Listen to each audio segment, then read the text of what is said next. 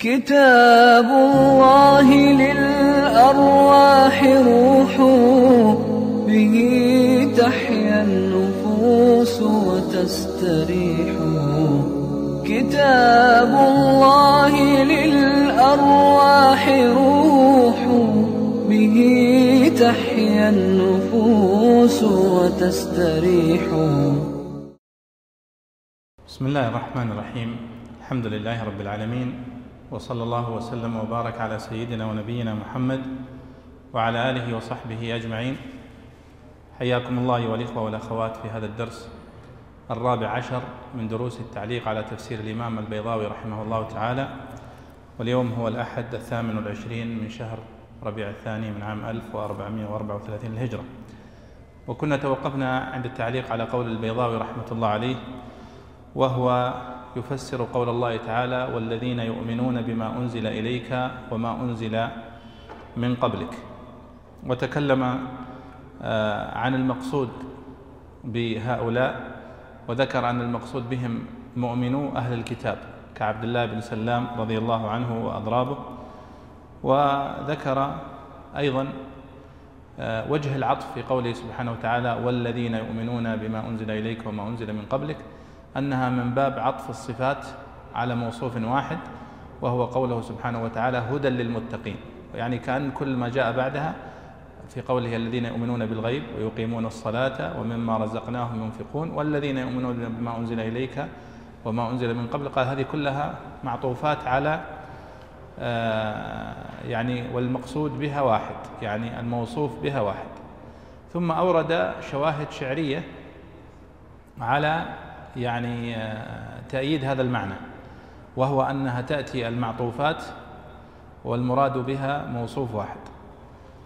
واستدل بقول الشاعر إلى الملك القرم وابن الهمام وليث الكتيبة في المزدحم وهذا الشاهد الشعري موجود في معظم كتب التفسير تفسير الطبري وتفسير آه، أبي عبيدة مجاز القرآن وتفسير البيضاوي والزمخشري وغيرها مع أنه مجهول القائل هذا البيت لا يعرف من هو الشاعر. وأيضا لا يعرف ما هو البيت يعني يأتي هذا البيت دائما مفردا. لا يعرف له أي بيت آخر آه، من قصيدة. وهذا يعتبر من آه، من عيوب الشواهد الشعرية في كتب التفسير. عندما يأتي الشاهد الشعري مغفلا أولا من القائل فهو مجهول القائل ثم أيضا لا يعرف له سابق ولا لاحق. فيصعب أحيانا فهمه. ولذلك اختلف الشراح في شرحه. هل هو إلى الملك القرم وابن الهمام وليث الكتيبة في المزدحم أو آه، وليث الكتيبة في المزدحم بالنصب؟ وسبب الخلاف بينهم أنهم لا يعرفون السابق له أو اللاحق حتى يعرف ما هو السياق الذي يتحدث عنه الشاعر. لكنهم يستشهدون به دائما على هذه النقطة وهي أن العطف المقصود به المعطوف آه، معطوف واحد. طيب. أيضا استشهد بالبيت الآخر يا لهف زيابة للحارث الصائح فالغانم فالآيب وأيضا هو المقصود به نفس المقصود ولكن المعطوف هنا بالفاء. والمقصود واحد أيضا. ثم أيضا تحدث القرط البيضاوي رحمه الله عن المقصود النزول أو الإنزال هنا والذين يؤمنون بما أنزل إليك وما أنزل من قبلك. وتلاحظون هنا أن الله قدم الإيمان بما أنزل على محمد صلى الله عليه وسلم على ما أنزل على السابقين له. وقد قال سيبويه وهي مقولة حقيقية وصحيحة والعرب تقدم ما هي به أعنى وما هو عندها أهم. فالتقديم دائما له حكمة. وله دلالة وكنت أكدت على هذا المعنى كثيرا وذكرت لكم أن عبد القاهر الجرجاني رحمه الله هو من أفضل وأجود من تكلم عن دلالات التقديم في كتابه آه، أسرار البلاغة ودلائل الإعجاز. فالبيضاوي هنا يقول آه، ولعلك تذكرنا بهذا يا سعد تقرأ والإنزال نقل الشيء من الأعلى إلى الأسفل. بسم الله والصلاة والسلام قال البيضاوي رحمه الله والإنزال نقل الشيء من الأعلى إلى الأسفل وهو إنما يلحق المعاني بتوسط حقوقه الذوات الحاملة لها ولعل نزول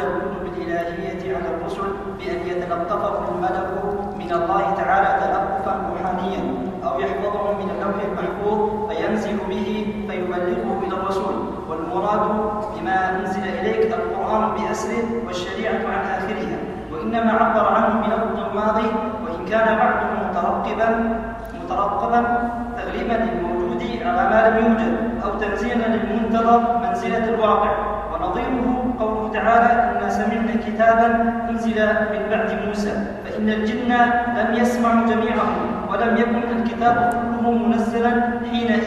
وبما أنزل من قبلك التوراة والإنجيل وسائر الكتب السابقة والإيمان بها جملة فرض عين.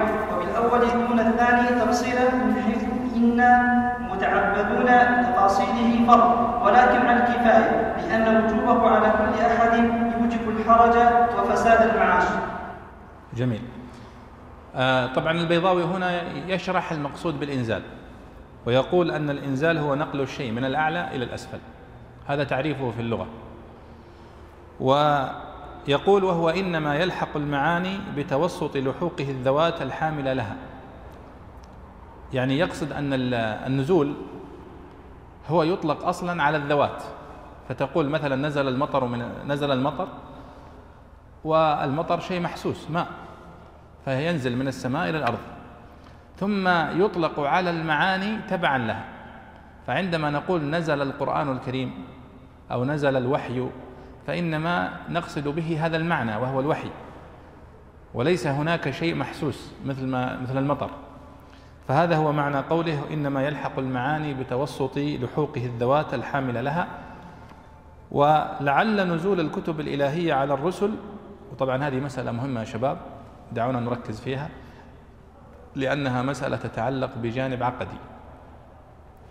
وهو يقول هنا ولعل نزول الكتب الإلهية على الرسل بأن يتلقفه أو أن يلتقفه الملك من الله تعالى تلقفا روحانيا أو يحفظه من اللوح المحفوظ فينزل به فيبلغه إلى الرسول.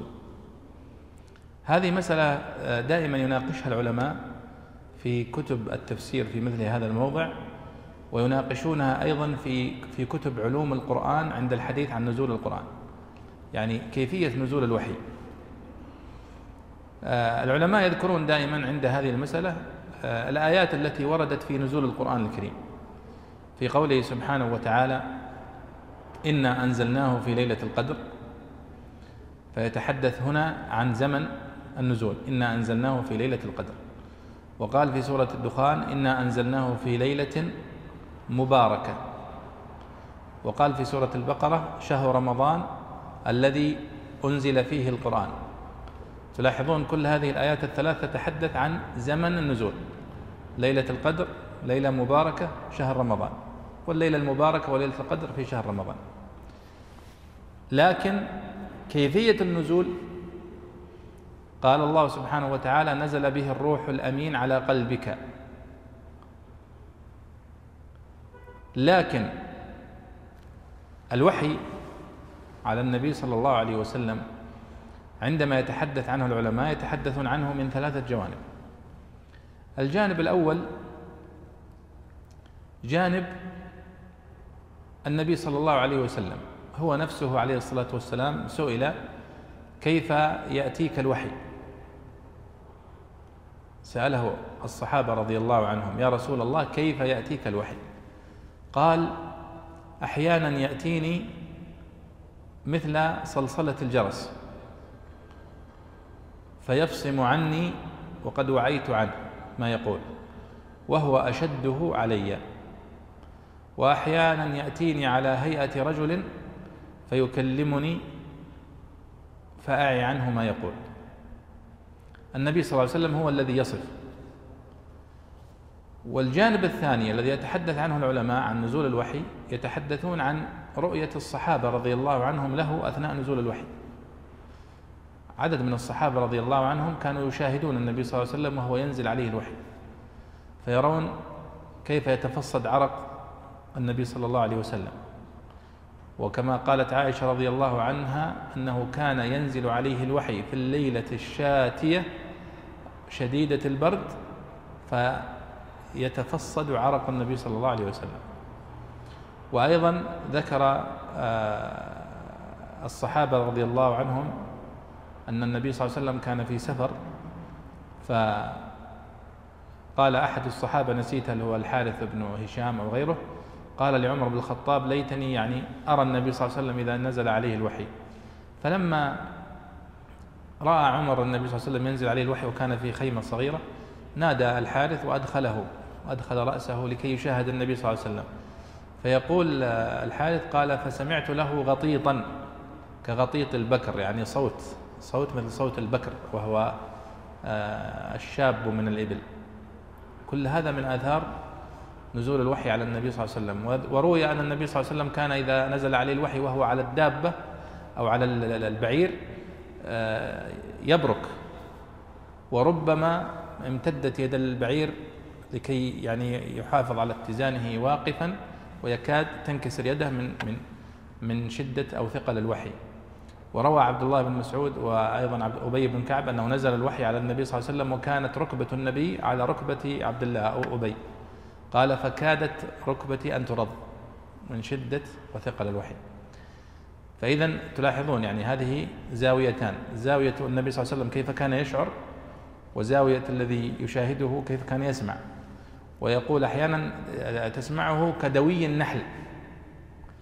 النبي يقول يأتيني مثل صلصلة الجرس لكن هل الصحابة الذين حوله يسمعونه كصليل الجرس؟ لا. وإنما يسمعونه كدوي النحل. طيب هذه زاويتان رويت لنا. لكن هناك زاوية ثالثة لم يرد فيها أي رواية لا صحيحة ولا ضعيفة. وهي طبيعة إلقاء الوحي من جبريل إلى النبي صلى الله عليه وسلم. كيف كان ينتقل الوحي؟ النبي صلى الله عليه وسلم يقول فيفصم عني وقد وعيت عنه ما يقول. لكن كيف كيف انتقل الوحي إلى النبي صلى الله عليه وسلم؟ كيف ما هي طبيعته؟ هذه من الغيب الذي لا نعلمه. لذلك تحدث كثير من المعاصرين ومن المتقدمين حديثا هو رجم بالغيب. وقالوا إن هيول الملك انتقلت إلى روح النبي صلى الله عليه وسلم في كلام لا يمكن القول فيه بالرأي ولا بالاجتهاد وإنما هو قول لا بد أن يكون فيه نص صريح من النبي صلى الله عليه وسلم يثبت ذلك. هنا يقول آه، البيضاوي ولعل نزول الكتب الإلهية يعني كيف نزلت الكتب الإلهية على الأنبياء؟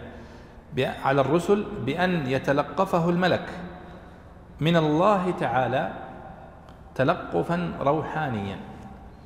يعني يتكلم كيف جبريل عليه الصلاة والسلام أخذ القرآن والوحي من الله سبحانه وتعالى ونزل به إلى النبي صلى الله عليه وسلم. فيقول أنه يتلقفه الملك تلقفا روحانيا.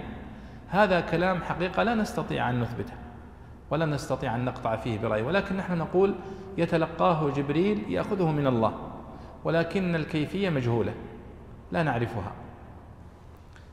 قال أو يحفظه من اللوح المحفوظ فينزل به فيبلغه إلى الرسول. هذه النقطة خاطئة. كيف؟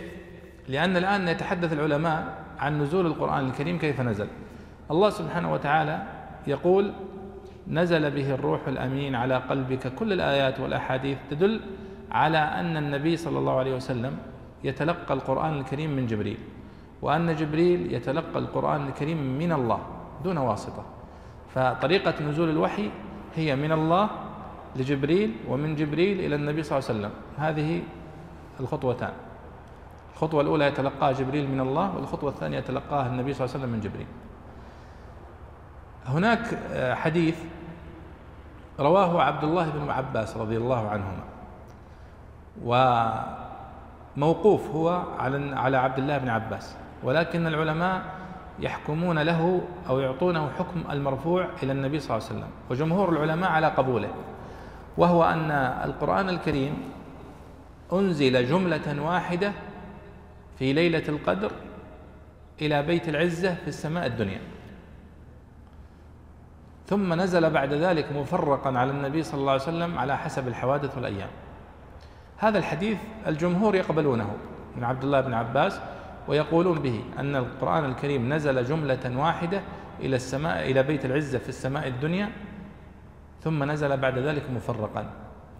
فبعض العلماء والبيضاوي هنا يشير إلى هذا القول عندما قال أو يحفظه من اللوح يعني الملك يحفظه من اللوح المحفوظ فينزل به فيبلغه إلى الرسول. كأن كأن جبريل كان يأخذ القرآن الكريم من بيت العزة في السماء الدنيا أو من اللوح المحفوظ وينزل به إلى النبي صلى الله عليه وسلم. وهذا غير صحيح. وهو قول مردود. وفرق بين القولين. يعني الآن نحن نقول ونثبت أن القرآن الكريم نزل جملة واحدة إلى بيت العزة في السماء الدنيا. جميل؟ لكن ليس معنى ذلك أن جبريل كان يأخذه من بيت العزة في السماء الدنيا وينزل به إلى النبي صلى الله عليه وسلم على حسب الحوادث والأيام. وإنما نقول نعم هو أنزل جملة واحدة إلى بيت العزة في السماء الدنيا لحكم كثيرة منها تكريم هذه الأمة وبيان فضل هذا القرآن وخصوصية هذه الأمة إلى آخره. ولكن عندما كان ينزل جبريل بالوحي لم يكن يأخذه من ذلك المكان ولم يكن يأخذه من اللوح المحفوظ وإنما كان يأخذه من الله. مباشرة وينزل به إلى النبي صلى الله عليه وسلم. ولذلك كتب الشيخ طبعا هذا القول قال به السيوطي رحمه الله وقال به غيره. ولذلك رد عليهم عدد من العلماء من أوسع من رد عليهم الشيخ محمد بن, آه، بن إبراهيم رحمه الله في كتاب آه، أو في بحث صغير سماه القول الواضح المستقيم في نزول القرآن الكريم. آه، ناقش فيه السيوطي في كلامه هذا وكل من قال بقوله. وقال إننا نثبت أن القرآن نزل إلى بيت العزة في السماء الدنيا ولكننا لا لا نقصد بذلك أن القرآن أن جبريل كان يأخذه من من بيت العزة في السماء الدنيا وإنما كان ينزل به من الله سبحانه وتعالى مباشرة. يتكلم الله بالوحي وينزل ويسمعه جبريل ويحفظه ثم ينزل به إلى النبي صلى الله عليه وسلم. هذا هو المقصود بكلام الإمام البيضاوي هنا. مع أن الإمام البيضاوي هنا ذكره بصيغة يعني الترجي يعني قال لعل نزول الكتب الإلهية على الرسل بأن يتلقفه الملك من الله تعالى تلقفا روحانيا أو يحفظه من اللوح المحفوظ فينزل به فيبلغه للرسول. وبالمناسبة خذوها قاعدة أيها الإخوة القضايا الغيبية القضايا الغيبية لا يمكن أن يقول فيها الإنسان برأيه. لا يمكن لأن العقل لا مدخل له في هذه الأشياء. ولذلك المنهج العلمي المنهج العلمي ومنهج السلف رضي الله عنهم أن الغيب لا يتكلم فيه أبدا إلا عن طريق الوحي. فإذا وردنا عن عن النبي صلى الله عليه وسلم أو عن الله قلنا به. ونقف حيث وقف. ولذلك تلاحظون في باب الأسماء والصفات كيف منهج أهل السنة أنهم يثبتون ما أثبته الله لنفسه وما أثبته له نبيه صلى الله عليه وسلم. من غير تكييف ولا تمثيل ولا تشبيه ولا تعطيل. هذا منهج علمي وعقلي وهو المنهج الصحيح. لأنك عندما تتحدث في الغيب بعقلك تأتي باجتهادات كثيرة. ويمكن أن تقول أشياء أخرى. يعني نقول يعني إذا كنا نريد أن ندخل العقل في الغيب لن ينتهي الاحتمالات. يمكن أنه أخذه جبريل مثلا من ملك ثاني. يمكن أنه أخذه مكتوب. يمكن أن أخذه مثلا على آيباد. كل هذه احتمالات عقلية لكن الإنسان عندما يقف حيث وقف به الوحي خلاص يريح عقله وينضبط المنهج عنده. ولذلك لاحظوا منهج أهل السنة والجماعة منهج منضبط. لأنهم يعرفون أين يستخدمون العقل ويعرفون أين يقفون مثل هذه القضايا. وتلاحظون حتى في الآية في قوله سبحانه وتعالى الذين يؤمنون بالغيب هذا فيه مدح لهذا المنهج. منهج الإيمان بالغيب والتسليم له إذا ثبت عن الله وعن رسوله صلى الله عليه وسلم آمنا به وسلمنا. طيب ثم يقول الإمام البيضاوي والمراد بما أنزل إليك القرآن بأسره والشريعة عن آخرها. وإنما عبر عنه بلفظ الماضي وإن كان بعضه مترقبا تغليبا للموجود على ما لم يوجد أو تنزيلا للمنتظر منزلة الواقع. ونظيره قوله تعالى إنا سمعنا كتابا أنزل من بعد موسى فإن الجن لم يسمعوا جميعه ولم يكن الكتاب كله منزلا حينئذ. طبعا يقصد هو هنا أن الله سبحانه وتعالى يقول وبما أنزل إليك كل القرآن الكريم. طيب قد يقول قائل طيب عندما نزلت هذه الآية على النبي صلى الله عليه وسلم هل كل القرآن نزل؟ الجواب لا وإنما بعضه لأن نزل آيات كثيرة جدا من القرآن الكريم بعد هذه الآية في أول سورة البقرة. وسورة البقرة بقيت تنزل على النبي صلى الله عليه وسلم عشر سنوات. من أول ما هاجر إلى المدينة حتى توفي عليه الصلاة والسلام وسورة البقرة تنزل عليه. فهي عشر سنوات وهي سورة واحدة بقيت يعني تنجم على عشر سنوات. طيب لماذا عبر بما أنزل إليك والمقصود به بعض ما أنزل إليك؟ يعني حتى نزول السورة قالوا من باب التغليب. بدليل أن الجن يقولون إنا سمعنا قرآنا عجبا. مع أنهم جاءوا إلى النبي صلى الله عليه وسلم في مكة في أول نزول الوحي. فدل على أن المقصود إنا سمعنا قرآنا أي سمعنا شيئا من القرآن. فسموا الكل أو سموا البعض باسم الكل. وهذا منهج معروف آه، عند العرب. ثم يقول وبما أنزل من قبلك التوراة والإنجيل وسائر الكتب السابقة والإيمان بها جملة فرض عين. يعني الإيمان بالكتب السماوية السابقة التوراة والإنجيل جملة. يعني نحن نؤمن اليوم بأن الله سبحانه وتعالى أنزل التوراة على موسى وأنزل الإنجيل على عيسى عليه الصلاة والسلام. لكن هل نعرف كلنا تفاصيل ما في التوراة والإنجيل؟ الجواب لا. أيضا لو أردنا أن نؤمن بها لا نستطيع لأنها مفقودة ومحرفة. ولذلك فالمطلوب منا هو الإيمان المجمل بها أنها نزلت على هؤلاء الأنبياء. أما الإيمان المفصل بالكتب السماوية السابقة فهو غير مطلوب منا. قال وبالأول دون الثاني تفصيلا من حيث إنا متعبدون بتفاصيله فرض ولكن على الكفاية. يعني يرى أن حكم الإيمان بما أنزل على محمد صلى الله عليه وسلم من القرآن الكريم والسنة فرض كفاية. لأنك لو قلت إن الإيمان بما أنزل في القرآن الكريم كله وبتفاصيله فرض عين على كل أحد لكان في ذلك مشقة عظيمة لأن ليس كل أحد يستطيع أن يعرف ويتعلم كل تفاصيل ما جاء في الكتاب والسنة. ولكن الحكم أنه فرض كفاية إذا قام به من يكفي. وليس كما يقول بعضهم أحيانا يقول إذا قام به البعض سقط الإثم عن الباقين وإنما يقول إذا قام به من يكفي سقط الإثم عن البقية. لأن حتى تسمية العلماء لفرض الكفاية فيه هذا المعنى. فرض الكفاية يعني ما تقوم به الكفاية فهو فرض. قال لأن وجوبه على كل أحد يوجب الحرج وفساد المعاش. وهنا لفتة ذكرها أبو السعود في قوله في قول الله تعالى هنا الذين يؤمنون بما والذين يؤمنون بما أنزل إليك وما أنزل من قبلك. فيقول أن الله سبحانه وتعالى هنا عبر بالمفعول بالفعل المبني للمجهول من باب التعظيم. كيف؟ هذه فعلا من دلالات الفعل المبني للمجهول وهي أنه أحيانا يبنى الفعل للمجهول لأن الفاعل معلوم من عظمته ومن انفراده بالفعل. كيف؟ لأنه لا يستطيع أحد أن ينزل هذا الوحي إلا الله سبحانه وتعالى. فلذلك بني الفعل للمجهول هنا من باب العلم به. وهذا يدل على تعظيمه آه، أو التعظيم وتعظيم الذات كما يقول البلاغيون. طيب إذا هذا هو ما يتعلق بكلام البيضاوي في هذه النقطة. نقرأ ما بعدها شيخ. وبالآخرة هم يوقنون أي يوقنون إيقانا زال معهم ما كانوا عليه من أن الجنة لا يدخلها إلا من كان هودا أو نصارى وأن النار لم تمسهم إلا أياما معدودة. واختلاف في نعيم الجنة نعيم الدنيا أو غيره وفي دوامه وانقطاعه وفي تقديم الصلة وبإله يمكنون على عموم تعريض لمن عداهم من أهل الكتاب وبأن اعتقادهم في أمر الآخرة غير مطابق ولا صادر عن الإقام واليقين إتقان العلم بنفي الشك والشبهة عنه نظرا واستدلالا. ولذلك لا يوصف به علم الباري ولا العلوم الضرورية. والآخرة التأنيث الآخر صفة الدار بدليل قوله تعالى تلك الدار الآخرة. فغلبت كالدنيا.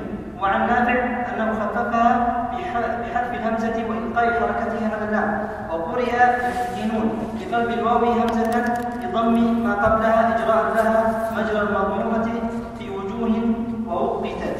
ونظيره بحب المقد إن إلى موسى وجأدة إذ أضاءهما طيب. طبعا دخل الآن البيضاوي في قوله تعالى وبالآخرة هم يوقنون وتحدث عن معنى اليقين. وهذه الكلمة كلمة مهمة جدا في القرآن الكريم كلمة يقن لأنها متكررة في القرآن الكريم اليقين ويوقنون وموقنون إلى آخره. فيقول البيضاوي هنا وبالآخرة هم يوقنون. هذه آخر صفة من صفات المتقين التي وردت في أول سورة البقرة. ذكر الله لهم هذه الصفات. كانت آخر الذين يؤمنون بما أنزل إليك وما أنزل من قبل قال وفي الأخير وبالآخرة هم يوقنون. أي يوقنون إيقانا زال معه ما كانوا عليه من أن الجنة لا يدخلها إلا من كان هودا أو نصارى وأن النار لم تمسهم إلا أياما معدودة واختلافهم في إلى آخره. طبعا كأنه يقصد أن هذا هذه الآيات تشمل أو تخاطب في من تخاطب اليهود. والنصارى الذين كانوا يدعون الانفراد وقالوا لن يدخل الجنة إلا من كان هودا أو نصارى. فالله يقول فالله هنا يقول أن هذا اليقين الذي يوقنه المتقون يزول معه أي ادعاءات سابقة من مثل قول اليهود أنهم هم الذين سوف ينفردون بالجنة هم أو النصارى. وأيضا وقالوا لن تمسنا النار إلا أياما معدودات. هذه دعوة من الدعاوى التي ذكرها اليهود أو النصارى. فأيضا يقول المؤمن الصادق هو الذي يزول بإيمانه كل ظن مثل هذه الظنون السابقة. ثم يقول واختلافهم في نعيم الجنة أيضا هو من جنس نعيم الدنيا أو أو غيره وفي دوامه وانقطاعه. إشارة إلى أيضا أن هذه كلها دعاوى كانت من دعاوى أهل الكتاب السابق. والصحيح أن في قوله هنا وبالآخرة هم يوقنون يشمل كل ذلك. لأن الإيمان الصادق بالله سبحانه وتعالى ينفي كل الشبهات التي كانت تثور من قبل الإسلام. مثل على سبيل المثال ادعاء اليهود والنصارى هذه الدعاوى أو ادعاء المشركين أنه لا أحد يبعث أو أنه لا يستطيع الله سبحانه وتعالى أن يجمع العظام بعد تفتتها. كل هذه كانت من الدعاوى التي يعني يدعيها المشركون ويدعيها اليهود والنصارى. فجاء الإسلام وأزال كل هذه الدعاوى. ثم يقول البيضاوي قال وفي تقديم الصلة وهي قوله وهم هم يوقنون. وفي تقديم الصلة وبناء يوقنون على هم تعريض لمن عداهم من أهل الكتاب.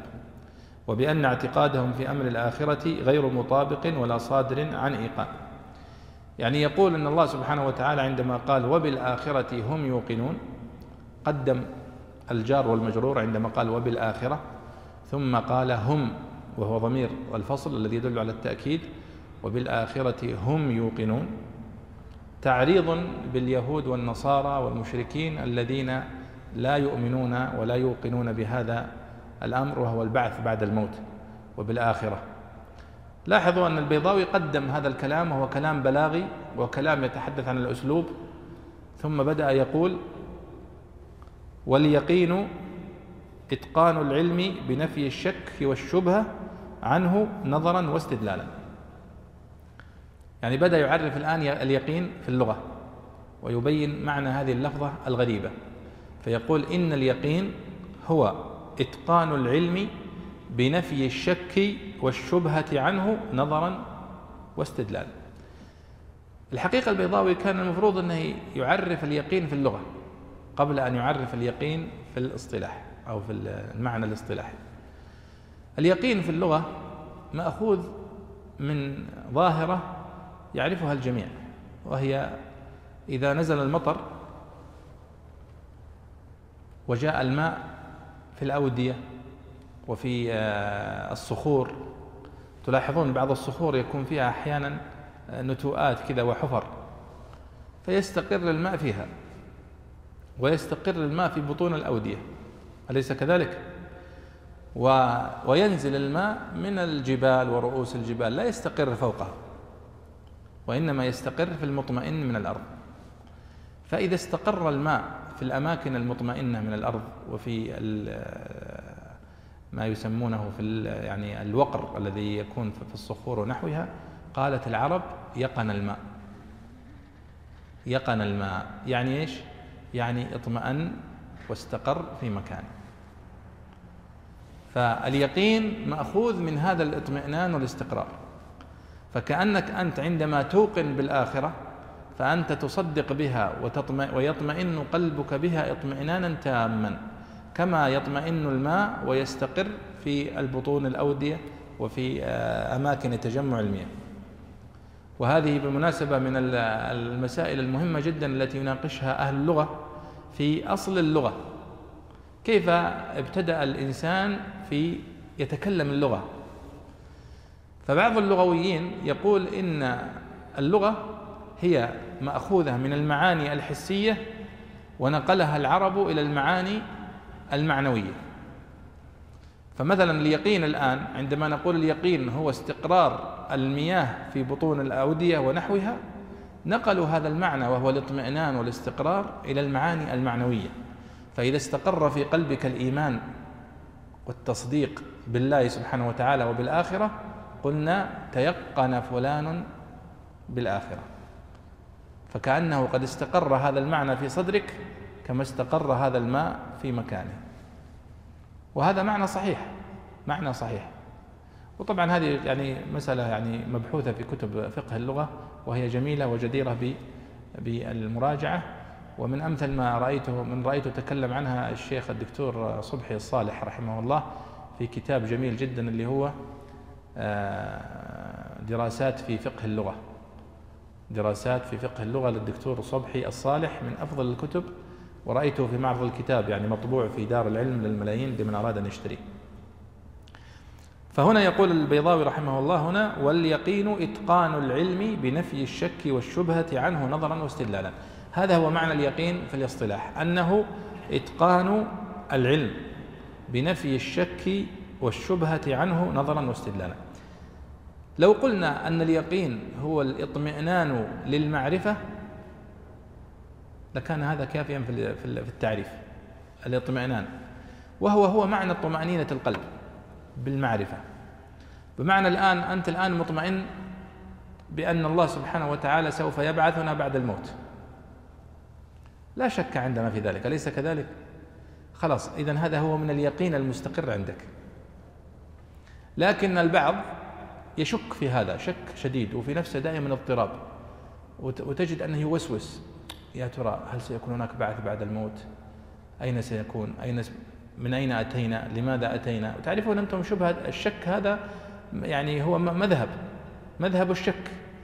وكثير من الباحثين الذين يشار إليهم بالبنان خاصة مثل ديكارت هذا المشهور وأمثاله وكثير مثل برتراند راسل وكل المفكرين الغربيين يشتركون في هذا المبدأ مبدأ الشك الشك في كل شيء. ويرون أن أن الشك هو أصل العلم.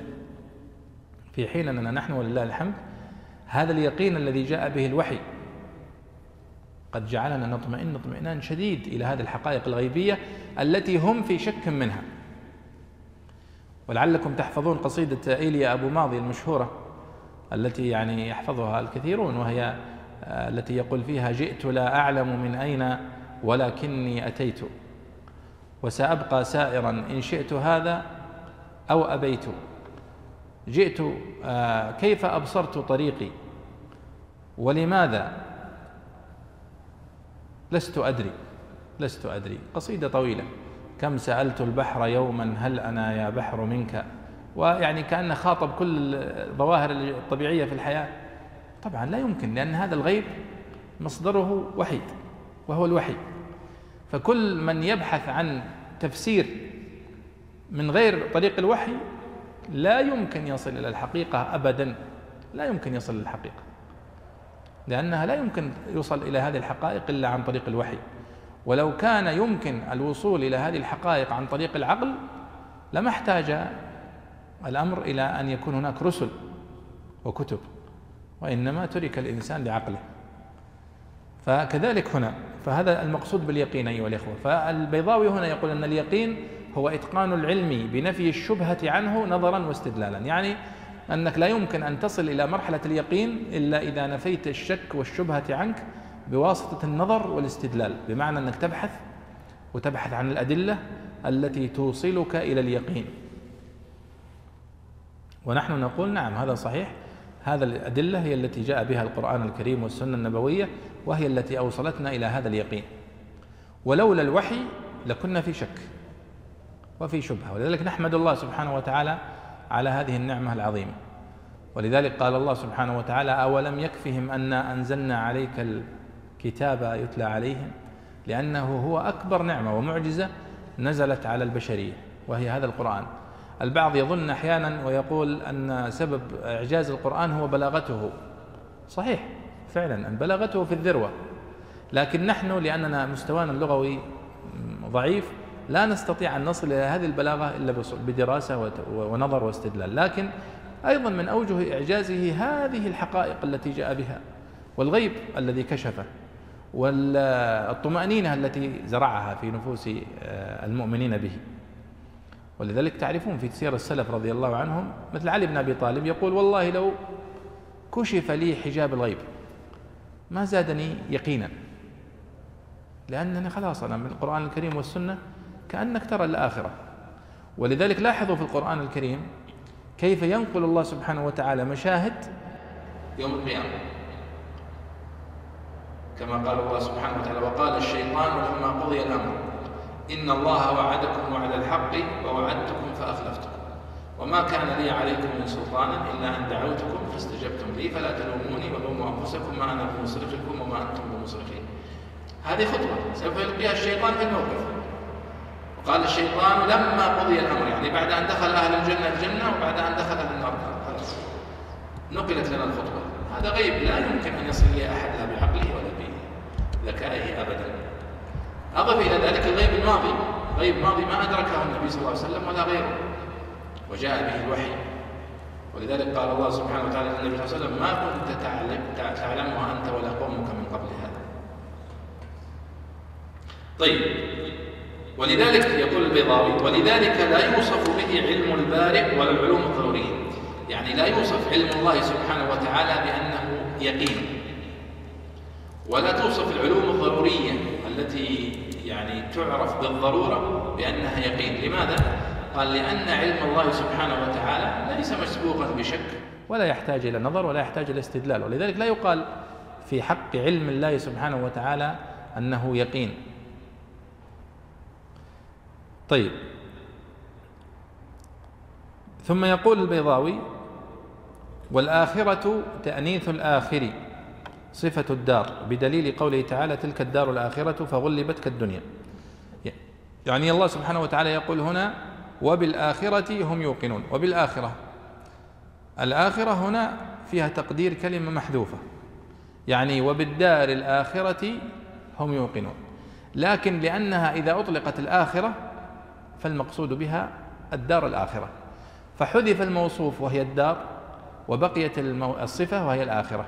والآخرة وبالآخرة هم يوقنون. قال تغليبا. والآخرة تأنيث الآخر صفة الدار بدليل قوله تعالى تلك الدار الآخرة لأنه أظهر هنا الصفة أو, أو الموصوف فقال تلك الدار الآخرة. فغلبت كالدنيا. يعني والدنيا أيضا هي من باب حذف الموصوف. يعني الدنيا هي الدار الدنيا لكنها حذفت كلمة الدار وبقيت الصفة وهي الدنيا يعني القريبة. ولذلك نحن اليوم نقول الدنيا والآخرة ولا نقول الدار الدنيا والدار الآخرة. لأنها أصبحت هي الغالبة. إذا قلت الدنيا المقصود بها الدار الدنيا وإذا قلت الآخرة المقصود بها الدار الآخرة. طيب. قال وعن نافع أنه خففها بحذف الهمزة وإلقاء حركتها على اللام. نافع ابن أبي رويم أحد القراء السبعة قارئ أهل المدينة. وهو من آه، أئمة القراء ومتوفى سنة 169 هجرية. كان يقرأ في كل القرآن وبالآخرة. ولا يقرأ بالهمز ولا يقول وبالآخرة هم يوقنون كما نقرأ في رواية حفص. وإنما يقرأ وبالآخرة. فيقول هنا في وصف هذه القراءة قال وروي وعن نافع أنه خففها. يعني خفف كلمة الآخرة بحذف الهمزة بالآخرة وإلقاء حركتها على اللام. وبالآخرة. يعني كأن المد الذي حذفه من الهمز ألقي على اللام فمدها. فقال وبالآخرة.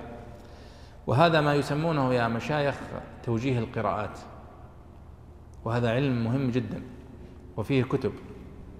كيف توجه القراءة؟ من من حيث المعنى ومن حيث اللغة. فهنا يوجهها من حيث اللغة. يعني لماذا حذف الهمز هنا؟ قال هو حذف الهمزة وألقى حركتها على اللام فجاء المد. هذا توجيه لغوي. وتجدون هذا التوجيه في الكلام عن اللهجات والكلام عن لغات القبائل وعلاقتها بالقراءات. ويأتي توجيه آخر وهو التوجيه المعنوي توجيه المعنى. فمثلا في قوله سبحانه وتعالى واتقوا الله الذي تساءلون به والأرحام في قراءة الجمهور. فيقولون الأرحام هنا مفعول به. يعني واتقوا الأرحام أن تقطعوها. هذا توجيه من حيث المعنى. لكن لما يقرأ حمزة واتقوا الله الذي تساءلون به والأرحام قالوا الأرحام هنا اسم مجرور معطوف على الضمير في قوله به. وتحدثنا ربما في الحلقة الماضية أو في اللقاء الماضي عن هذا. ثم ذكر البيضاوي قراءة أخرى وهي قراءة شاذة في قوله تعالى يوقنون. قال وقرئ يؤقنون بالهمز بقلب الواو همزة لضم ما قبلها إجراء لها مجرى المضمومة في وجوه ووقتت. طيب لاحظوا أولا في منهج البيضاوي في التعبير قال وقرئ وهذا أسلوب التمريض.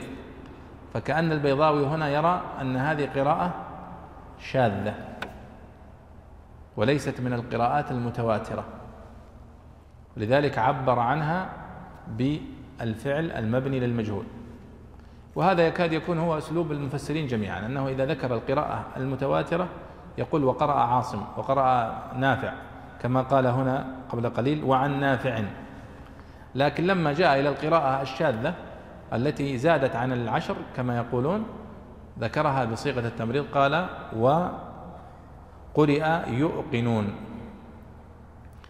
قال ونظيره يعني نظير هذه الأسلوب اللغوي واستشهد بشاهد شعري لحب المؤقد شوف هذا أيضا من الخلل في طباعة الكتاب للأسف. يعني شوفوا يعني هذه الطبعة اللي معنا هي أحسن الموجود يعني.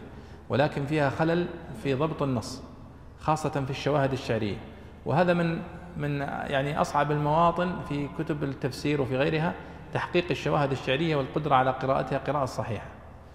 هنا لاحظ لحب المؤقد إن إلى مؤسى يعني المعنى مختلف تماما.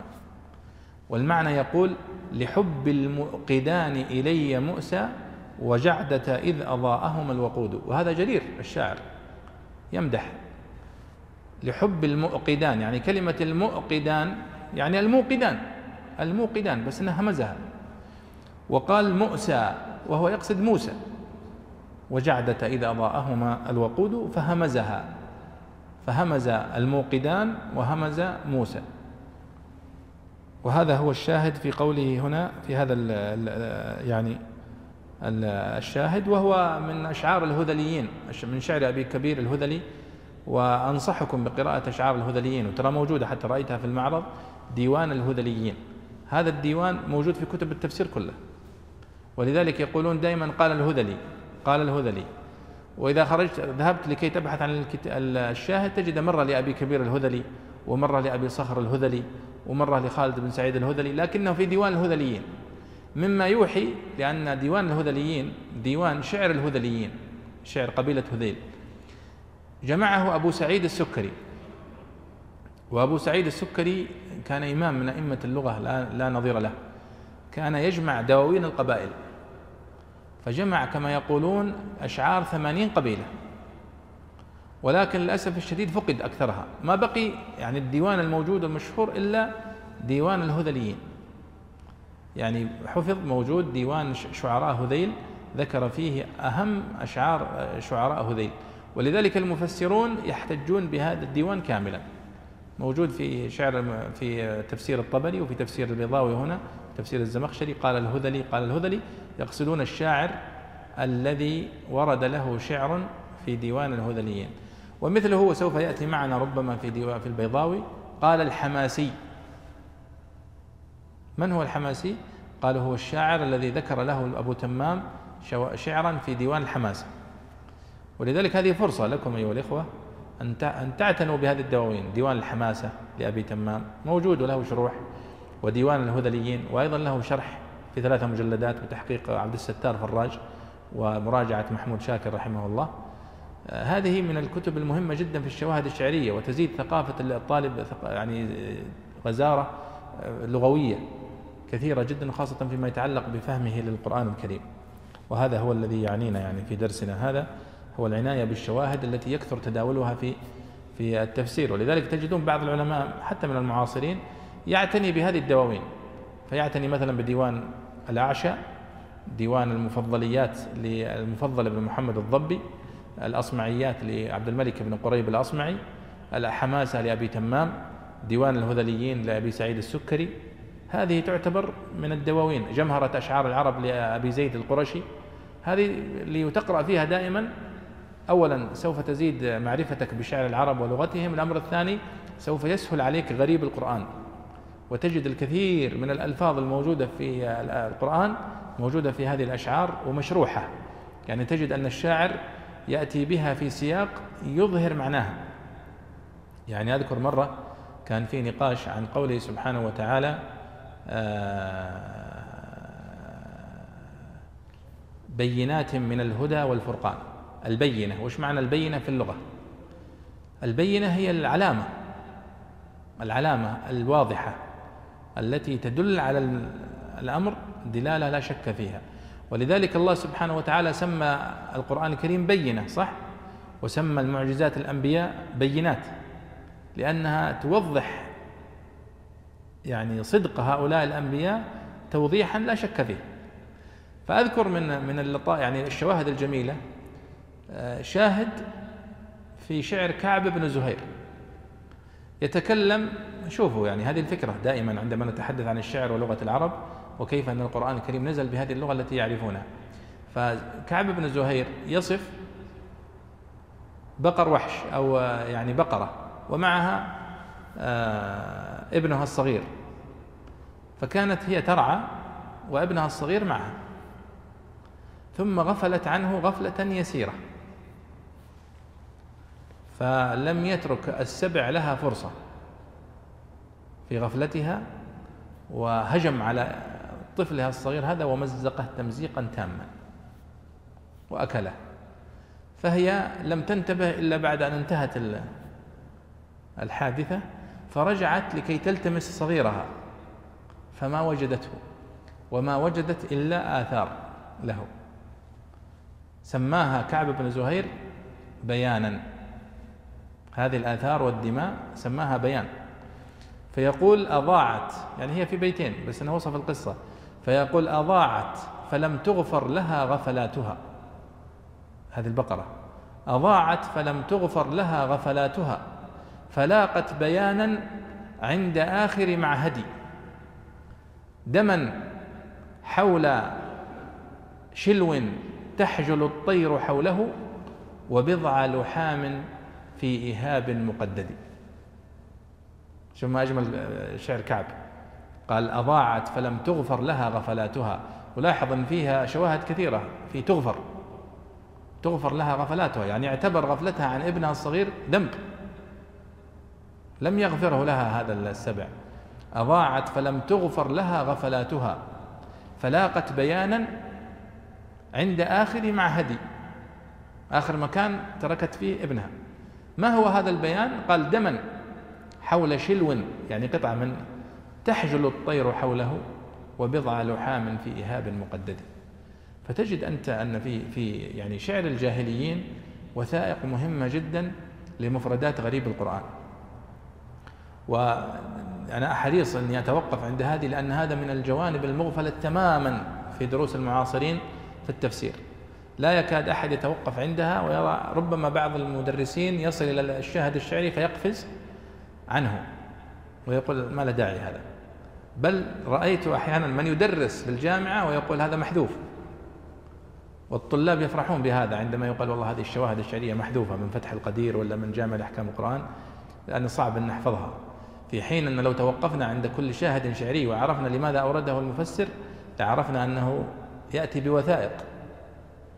تماما كما يفعل المتقاضي في المحكمة. هل يقبل من المتقاضي في المحكمة أن يدعي دعوة ولا يأتي لها بوثيقة؟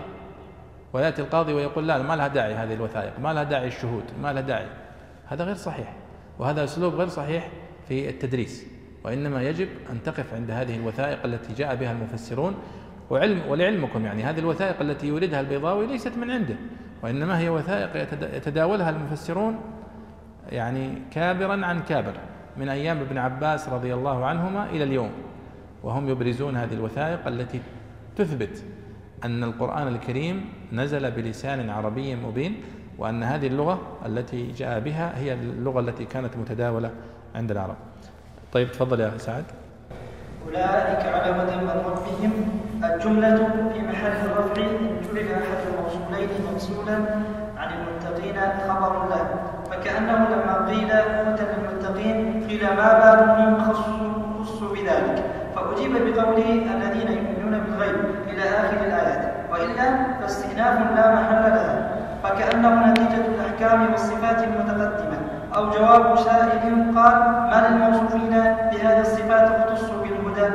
ونظيره أحسنت إلى زيد صديقك القديم حقيق بالإحسان فإن اسم الإشارة ها هنا كإعادة الموصوف بصفاته المذكورة وهو أبلغ من أن يستأنف بإعادة الاسم وحده لما فيه من بيان المقتضي وتركيزه. فإن ترتب الحكم على الوصف إيمان بأنه الموجب له ومعنى الاستعلاء في على هدى تمثيل تمكنهم من الهدى واستقرارهم عليه بحال من اعتدى الشيء وركبه وقد صرحوا به في قولهم انتظر الجهل وغوى وابتعد غارب الهوى. وذلك انما يحصل باستقرار الفكر وإدامة النظر بما نصب من الحجج والمواظبة على محاسبة النفس في العمل. ونكر هدى للتعظيم فكأنه اريد به ضرب لا يبالغ كنهه ولا يقدر قدره. ونظير قول الهذل فلا وهذا الطير المربة بالضحى على خالد لقد وقعت على لحمه طيب. وأفيد تعظيمه بأن الله تعالى مالكه والموفق له وقد أدغمت النون بالراء بغنة وبغير غنة بارك الله فيك. آه، طبعا البيضاوي هنا يشرح في قوله تعالى أولئك على هدى من ربهم وأولئك هم المفلحون. فيقول أولا إعراب هذه الجملة. ويعني هذا يعني يؤكد دائما أيها الإخوة أن لابد أن يكون عند الطالب حصيلة من المعرفة بالقواعد والنحو. فهو يتحدث الآن عن مسألة يعني معروفة في كتب النحو وهي الجمل التي لها محل من الإعراب والجمل التي ليس لها محل من الإعراب. ومن أفضل ما تقرؤون في هذا كتاب آه، قواعد الإعراب للعلامة ابن هشام الأنصاري. وهو كتاب في تسع صفحات ولكنه يسوى يعني وزنه ذهبا أو يساوي وزنه ذهبا. كتاب قواعد الإعراب لابن هشام الأنصاري صاحب كتاب أوضح المسالك ومغني اللبيب. وأيضا في كتابه مغني اللبيب تكلم بكلام موسع جدا ورائع عن الجمل التي لها محل من الإعراب والجمل التي ليس لها محل من الإعراب. فراجعوه. فهنا يقول البيضاوي الجملة في محل الرفع يعني قوله سبحانه وتعالى أولئك على هدى من ربهم وأولئك هم المفلحون قال في إعرابها قولان إما أن تكون خبرا للجملة في قوله سبحانه وتعالى مثلا هدى للمتقين الذين يؤمنون بالغيب ويقيمون الصلاة ومما رزقناهم ينفقون والذين يؤمنون بما أنزل إليك وما أنزل من قبلك وبالآخرة هم يوقنون أولئك على هدى من ربهم. فكأن قوله سبحانه وتعالى الذين يؤمنون بالغيب إلى آخره مبتدأ. فكأن الآية تقول الذين يؤمنون بالغيب أولئك على هدى من ربهم. الجملة الأولى مبتدأ والجملة الثانية خبر. فيكون لها محل من الإعراب. إذا جاءت الجملة خبرا فيكون لها محل هي من الجمل التي لها محل من الإعراب. قال الجملة في محل الرفع على أنها طبعا خبر إن جعل أحد الموصولين مفصولا عن المتقين خبرا له. جميل. هذا الاحتمال الأول. فكأنه ثم يعني يعلل يعني كيف جعلتها خبرا؟ قال فكأنه لما قيل هدى للمتقين قيل ما بالهم خصوا بذلك؟ فأجيب بقوله الذين يؤمنون بالغيب إلى آخر الآيات. إذا هذا الاحتمال الأول. الاحتمال الثاني في الإعراب قال وإلا فاستئناف لا محل لها. نعم أيضا من الجمل التي لا محل لها من الإعراب الجملة الاستئنافية. الجملة الاستئنافية. كأن الكلام قد انقطع. الذين يؤمنون بما أنزل إليك وما أنزل من قبلك وبالآخرة هم يوقنون والذين يؤمنون بما أنزل إليك وما أنزل من قبلك وبالآخرة هم يوقنون. انتهى الكلام. ثم يستأنف كلاما جديدا فيقول أولئك على هدى من ربهم وأولئك هم المفلحون. يعني أولئك المتصفون بهذه الصفات كذا كذا كذا. فتكون جملة استئنافية والجملة الاستئنافية هي التي تبتدئ ابتداء جديدا وهي من الجمل التي لا محل لها من الإعراب عند النحويين. طيب ولذلك لاحظ أنه يعني هنا باختصار قال وإلا فاستئناف لا محل لها. فأنت إذا ما كنت تعرف أن من الجملة الاستئنافية هي من الجمل التي لا محل لها من الإعراب ما تفهم ماذا يقصد البيضاوي بمثل هذه العبارة. وعاد البيضاوي يعتبر في هذا التعبير يعتبر يعني يطيل في الشرح. لكن لو تقرأ في كلام أحيانا مثل كلام الزمخشري تجد أنه يلغز إلغازا.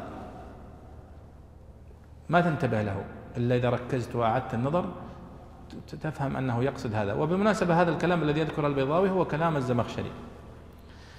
قال فكأنه نتيجة الأحكام والصفات المتقدمة أو جواب سائل قال ما للموصوفين بهذه الصفات اختصوا بالهدى؟ ونظيره يعني يأتي بمثال يقول ونظيره يأتي بمثال على هذا الفكرة.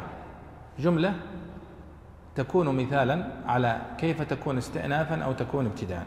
قال ونظيره أحسنت إلى زيد صديقك القديم حقيق بالإحسان.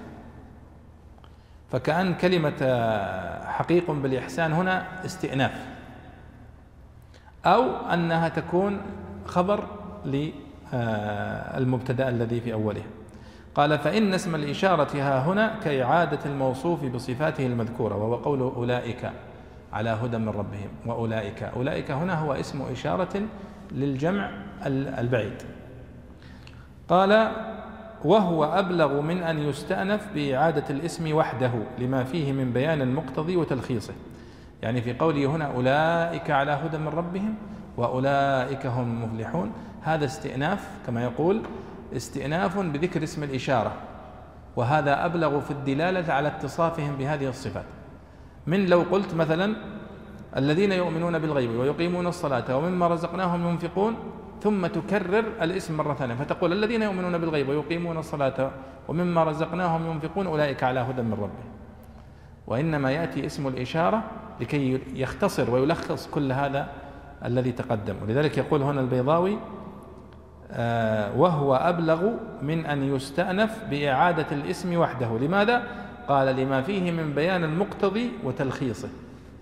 ولذلك يعتبر العلماء التعبير باسم الإشارة والتعبير بالتنوين هو من أدلة بلاغة العرب لأنهم يختصرون ويلخصون. فمثلا عندما يقول وجوه يومئذ مسفرة يومئذ هنا هذا التنوين عوض عن الجملة.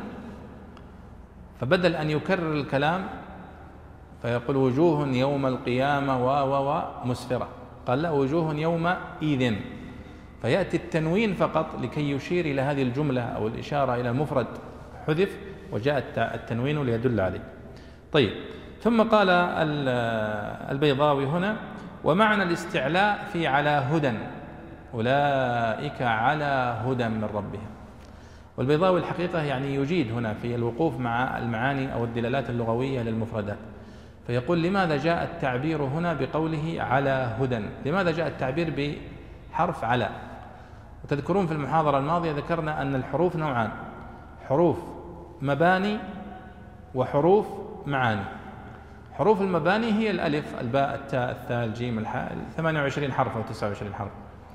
وحروف المعاني هي الحروف التي تدل على معنى. لأن الحروف المباني لا تدل على معنى في نفسها. الفاء مثلا ألف. كما في قوله سبحانه وتعالى ألف لام ميم. وش معناها؟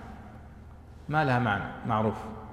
يعني المغزى أو لكن نعرف أن ألف هو حرف الهجاء ألف لكن ما معنى الألف؟ ما له معنى. لكن على إلى من حتى هذه حروف معاني. يعني كل حرف من هذه الحروف يدل على معنى. وذكرت لكم كتاب الجنى الداني لابن أم قاسم المرادي هذا من أفضل الكتب التي تحدثت عن دلالات حروف المعاني وأيضا ابن هشام في كتابه مغني اللبيب عن كتب الأعاريب أيضا من الكتب الموسعة في دلالات حروف المعاني.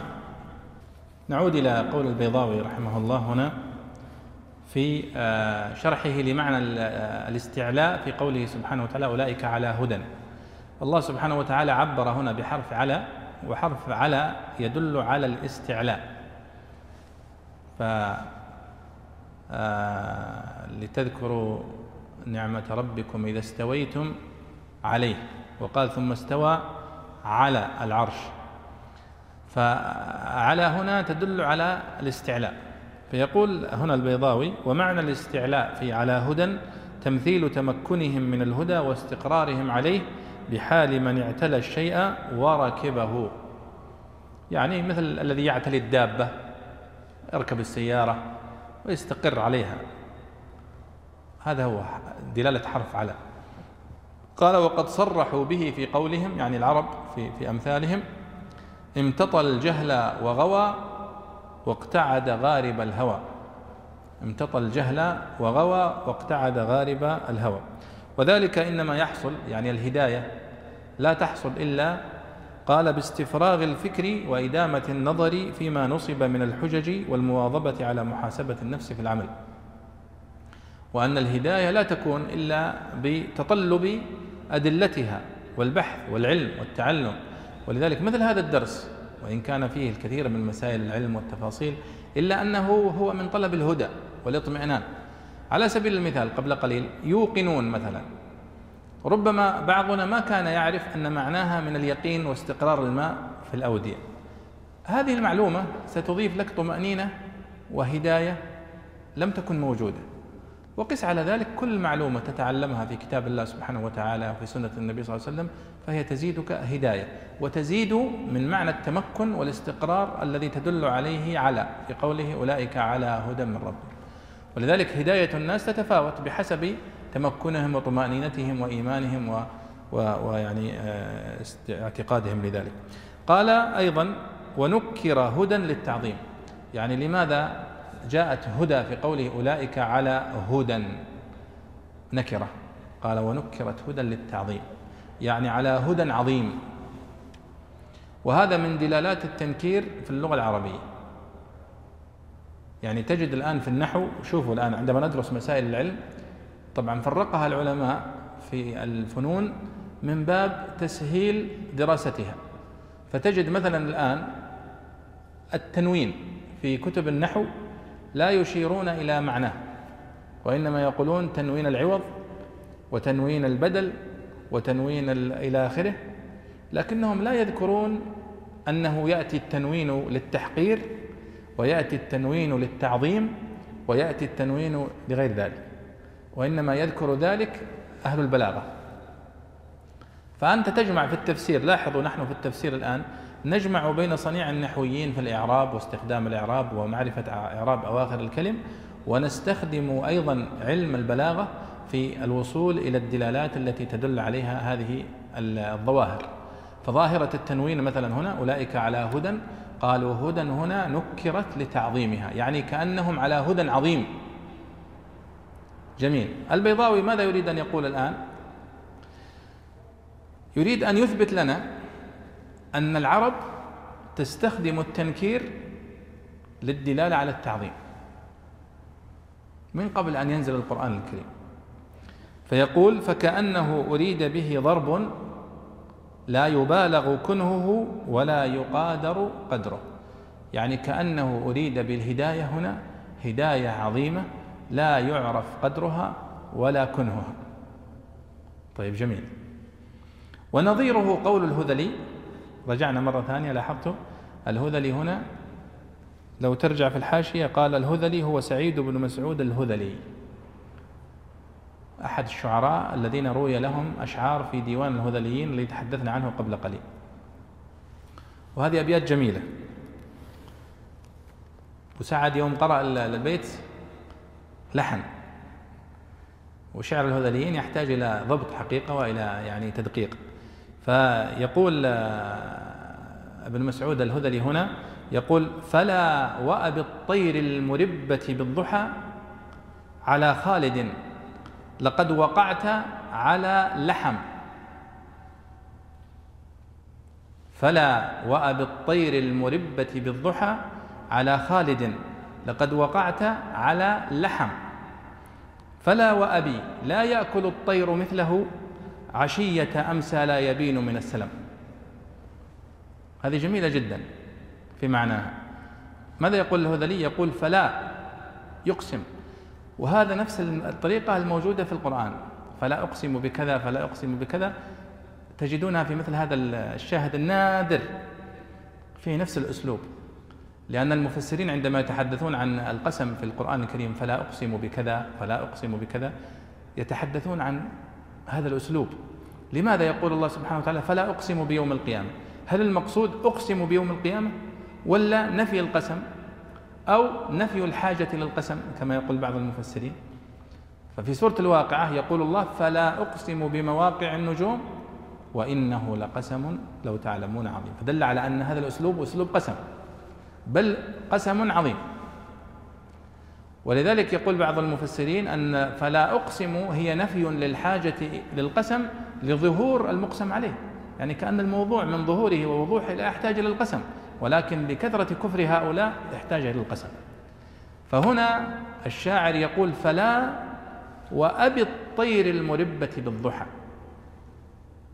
شوفوا الأسلوب الجميل في اللغة طبعا لو جلسنا نشرح الشاهد نطيل فيه لكنه يرثي خالد هذا الهذلي ويمدحه ويقول أنه قد أكلته قد قتل وأكلت الطير من لحمه فسماه أبا الطير. يقول أنت أبو الطير حتى أن الطير تأكل من لحمه بعد موته وكما كان الناس في حياته يأكلون من من كرمه ومن جوده. فيقول ولا فلا وأبي الطير المربة بالضحى. المربة يعني المقيمة في وقت الضحى على جثته تأكل من لحمه. المربة يعني المقيمة. رب بالمكان يعني أقام به. وبالضحى إشارة إلى أنه يعني في وقت الناس كلهم يشاهدون هذا المنظر الذي يعني يحدث. فيقول فلا وأبي الطير المربة بالضحى على خالد لقد وقعت على لحم. وهذا هو الشاهد في في البيت. يعني وقعت على ولاحظوا حتى هذا أسلوب من أساليب اللهجات المعاصرة. بعض الناس يقول لحم وبعض الناس يقول لحم. أليس كذلك؟ هذا شاهد على صحة هذه اللغة أن اللحم يقال لحم بتسكين الحاء ولحم بفتحها لقد وقعت على لحم يعني لقد وقعت على لحم عظيم. هذا ما هو بأي شخص هذا؟ هذا رجل بألف رجل. فيقول للطير التي تأكل من لحم هذا الرجل أنت ما تأكلين من لحم رجل عادي. أنت تأكلين من لحم رجل كريم. كما كان يقول زياد الأعجم عندما رثى أحد الكرماء والأجاويد فيقول فإذا مررت بقبره وهذا شاهد أيضا من شواهد المفسرين عند قوله تعالى في في في الآيات التي سوف تأتي معنا إن شاء الله في قصة السحر في هاروت وماروت عندما قال وما يعلمان من أحد حتى يقول إنما نحن فتنة فلا تكفر فيعبر بالمضارع ويقصد الماضي. فيقول زياد بن الأعجم فإذا مررت بقبره فاعقر به كوم الهجان وكل طرف سابح وانثر جوانب وانضح جوانب قبره بدمائها فلقد يكون أخا دم وذبائح والشاهد قوله فلقد يكون أخا دم وذبائح يعني فلقد كان أخا دم وذبائح فهنا يقول آه الهذلي فلا وأبي لا يأكل الطير مثله عشية أمسى لا يبين من السلم. يعني أن عفر جبينه بالتراب وأكلت الطير لحمة وأيضا غطاه أوراق السلم يعني مما أصيب به في المعركة. لكن الشاهد في البيت هنا الذي يريد أن يذكره البيضاوي لقد وقعت على لحم. ونكره. يعني وقعت على لحم عظيم. فالله سبحانه وتعالى هنا يقول أولئك على هدى من ربهم وأولئك هم المفلحون. فجاء التنكير للفظة هدى هنا من باب التعظيم. ثم قال البيضاوي وأكد تعظيمه بأن الله تعالى مانحه والموفق له وقد أدغمت النون في الراء بغنة وبغير غنة في قوله آه، من ربهم يعني هدى من ربهم. طيب لعلك تكمل يا سعد لو سمحت نخلص الآية هذه. وأولئك هم المفلحون. كرر في اسم الإشارة تنبيها على أن اتصافهم بتلك الصفات يقتضي كل واحدة من الاثرتين وأن كل منهما كان بتمييز بها عن غيرهم. وبسط العاطف لاختلاف مفهوم الجملتين ها هنا بخلاف قوله أولئك أضل أولئك هم الغافلون التسجيل بالغفلة والتشبيه بالبهائم شيء واحد فكانت الجملة الثانية مقدرة للأولى فلا تناسب العطف. وهم فصل يفصل الخبر عن الصفة ويؤكد النسبة ويفيد اختصاص المسند. بالمسند إليه أو مبتدئ مبتدأ والمفلحون خبر والجملة خبر أولئك والمفلح بالحاء والجيم الفائز بالمطلوب كأنه الذي انفتحت له وجوه الظفر وهذا التركيب وما يشاركه في الفاء والعين نحو فرق فرد فلي يدل على الشق والفتح. وتعريف المفلحين للدلالة على أن المتقين هم الناس الذين بلغ كأنهم المفلحون في الآخرة أو الإشارة إلى ما يعرفه كل أحد بحقيقة المفلحين وخصوصياتهم. تنبيه تأمل كيف نبه سبحانه وتعالى على اختصاص المتقين بنيل ما لا يناله كل واحد من وجوه شتى وبناء الكلام على اسم الإشارة للتعليل مع الإيجاد وتكريره وتعريف الخبر وتبسيط الفصل لإظهار قدرهم والترغيب في انتفاء أثرهم وقد تشبث به الوعيدية في خلود الفساق من أهل القبلة في العذاب. ورد بأن المراد بالمفلحين الكاملون في الفلاح ويلزمهم عدم كمال الفلاح لمن ليس على صفتهم لا عدم الفلاح له رأسا أحسنت. طبعا البيضاوي هنا يتحدث عن قوله تعالى وأولئك هم المفلحون. يتحدث أولا عن إعرابها ثم يتحدث عن آه، شرح الغريب وهو معنى قوله تعالى المفلحون. ثم يذكر استنباطا استنبطه الوعيدية من هذه الآية واستدلوا به على مذهبهم. فيقول كرر فيه اسم الإشارة تنبيها على أن اتصافهم بتلك الصفات يقتضي كل واحدة من الأثرتين وأن كل منهما كاف في تمييزهم بها عن غيرهم ماذا يعني؟ يعني في قوله سبحانه وتعالى أولئك على هدى من ربهم وأولئك هم المفلحون كان من الممكن أن يقول أولئك على هدى من ربهم وهم المفلحون دون أن يقول وأولئك هم المفلحون لكن لماذا كررها؟ قال كررها للدليل أو للدلالة على أن أي صفة من هاتين الصفتين كافية في آه، في آه، في تمييزهم بها عن غيرهم يعني تمييز هؤلاء المتقين. فلو قلت أولئك على هدى من ربهم كافية. ولو قلت أولئك هم المفلحون كافية. فهذا سبب تكرار اسم الإشارة. طيب. قال ووسط العاطف لاختلاف مفهوم الجملتين هنا بخلاف قوله أولئك كالأنعام بل هم أضل أولئك. هنا في سورة البقرة قال أولئك على هدى من ربهم وأولئك فجاء بحرف العطف. في سورة الأعراف قال أولئك على هدى من ربي عفوا أولئك كالأنعام بل هم أضل أولئك ولم يأتي بحرف العطف. فقال دل يعني جاء بهذا العاطف لاختلاف مفهوم الجملتين آه، ها هنا. طيب. ثم قال والمفلح بالحاء والجيم فلح مفلح. قال الفائز بالمطلوب. الفلاح في اللغة هو الفوز. كأنه الذي انفتحت له وجوه الظفر. ثم جاء بفائدة جميلة جدا وهذه طبعا أخذها من الزمخشري وهي من مزايا تفسيره. وهي التحليل اللغوي للألفاظ الغريبة بإعادتها إلى أصلها اللغوي. كيف؟ تذكرون أنها جاءت معنا في الأسبوع الماضي آه، شيء من هذا وهنا يقول وهذا التركيب وما يشاركه في الفاء والعين نحو فلق وفلذ وفلي يدل على الشق والفتح. يعني الآن فلح الفاء واللام والحاء. فلح. قال يدل على الشق والفتح. صحيح. فإذا قلت فلح فلح هو الشق في الأرض وهو عمل الفلاح. سمي الفلاح فلاحا لأنه يشق الأرض بمحراثه هذا. وأيضا آه، يقولون الأفلح. وش هو الأفلح في اللغة العربية يا شباب؟ الأعلم والأفلح. الأفلح في اللغة هو مشقوق الشفة السفلى والأعلم هو مشقوق الشفة العليا. هذا هو فالأفلح سمي أفلحا للشق الذي في في شفته كما أنه يشق الفلاح الأرض.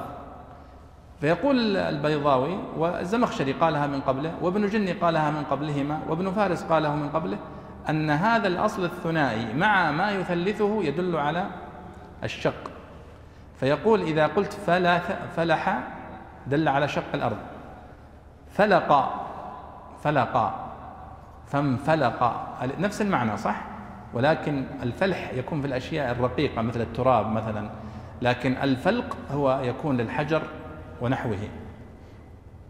وفلذ أيضا نفس المعنى.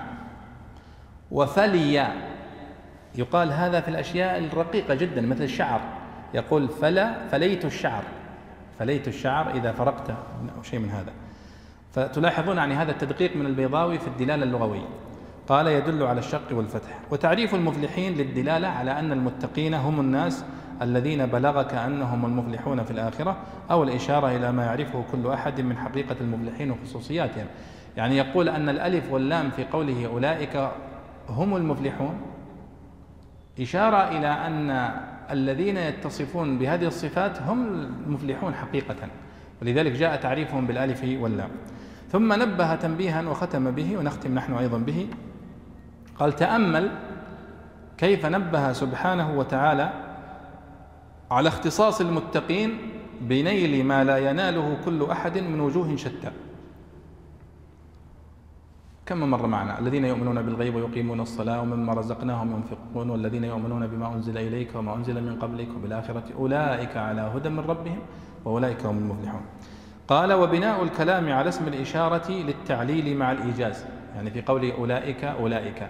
وهذه مرت معنا أن من فوائد اسم الإشارة من فوائد التنوين الإيجاز والاختصار.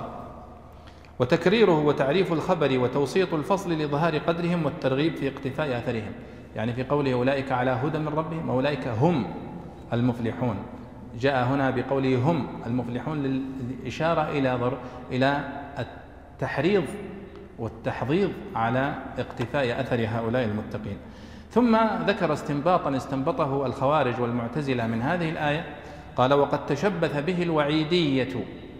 والوعيدية تطلق على الخوارج وتطلق على المعتزلة لأنهم يرون أن مرتكب الكبيرة خالد مخلد في النار ولذلك سموا بالوعيدية. قال وقد تشبث به الوعيدية في خلود الفساق من أهل القبلة في العذاب. ورد لماذا؟ لأنهم يقولون آه أن تارك الواجب مخلد في العذاب.